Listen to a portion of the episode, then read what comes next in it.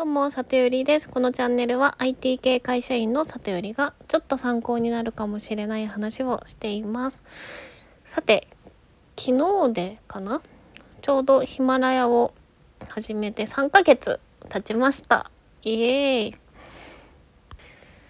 はい。ということで3ヶ月目の振り返りをしたいと思います。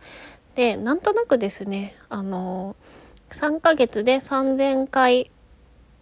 市長を目指そうと目指そうとあの思っていたのであのちょうどですね今3050くらいかなうんになってまして3000回超えました。本当にこれを聞いてくださっている方ありがとうございます。はい。でまあですね3ヶ月目やっての振り返りで まあ気づいたことを3つお話しようかなと思います。まず1個目がまこれは前回と似てるんですけどやっぱりアウトプットの習慣化をしてると毎日の過ごし方が変わるので本当にやってよかったなと今思っています。でなんかね例えばあのちょっとつまんなそうな会社の研修とかあのまあ今日起きた出来事とか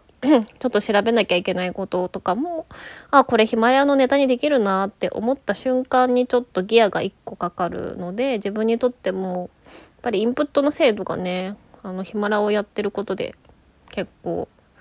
うん、深められているような気がしています。で2つ目の気づきとしてはですねあの話すことが少し上手くなったかもしれません。というのも、まあ、このヒマラヤでの配信自体クオリティ上がりましたよっていう 話というよりはあの普段、まあ、ちょっとしたプレゼンとか、まあ、今あのコーチングの学校に通っていて、まあ、テキストを読んだりするシーンとかもあるんですけど他の人よりもあの多分抑揚とかまあ、ハキハキ具合、まあ、自分で言うのも あれなんですけどあの、まあ、話すの上手だねって言ってもらうようなこともありそれは多分その話す能力の底上げはきっとできてるんだのだろうなと思います。まあ毎日ねあの話すからまあよりこう聞いてる方に聞きやすいような話し方をしたいなっていうのは毎日こうなんだろう振り返る機会があるわけですよね。なので少しずつそういったレベルも上がることにつなげられてるのかもしれないななんて思っています。で3つ目がですねあのやっぱり好き勝手こう縛らずにアウトプットできるチャンネルを持っておくことがあの精神的にすごくいい っていうふうに思ったっていうことをお話ししたいんですけどというのも、まあ、ちょうど2ヶ月目過ぎたくらいからあの本赤をね作ったんですよ。でそこはあの、まあ、IT で PM もやりながらコーチもできる人っていう人格だよっていうのをあの打ち出していきたくってなのでそういう趣旨でねあのつぶやきをしてるんですけどもやっぱりそれを作ってみて気づいたんですがターゲットとかこういう風に見られたいっていうことを考えるとあの好き勝手喋れなくなるんですよね。だからこうなんか一歩ハードルを超えてあの相手のことをすごく考えてツイートする感じになるのでそれはそれでねその自分が認められたい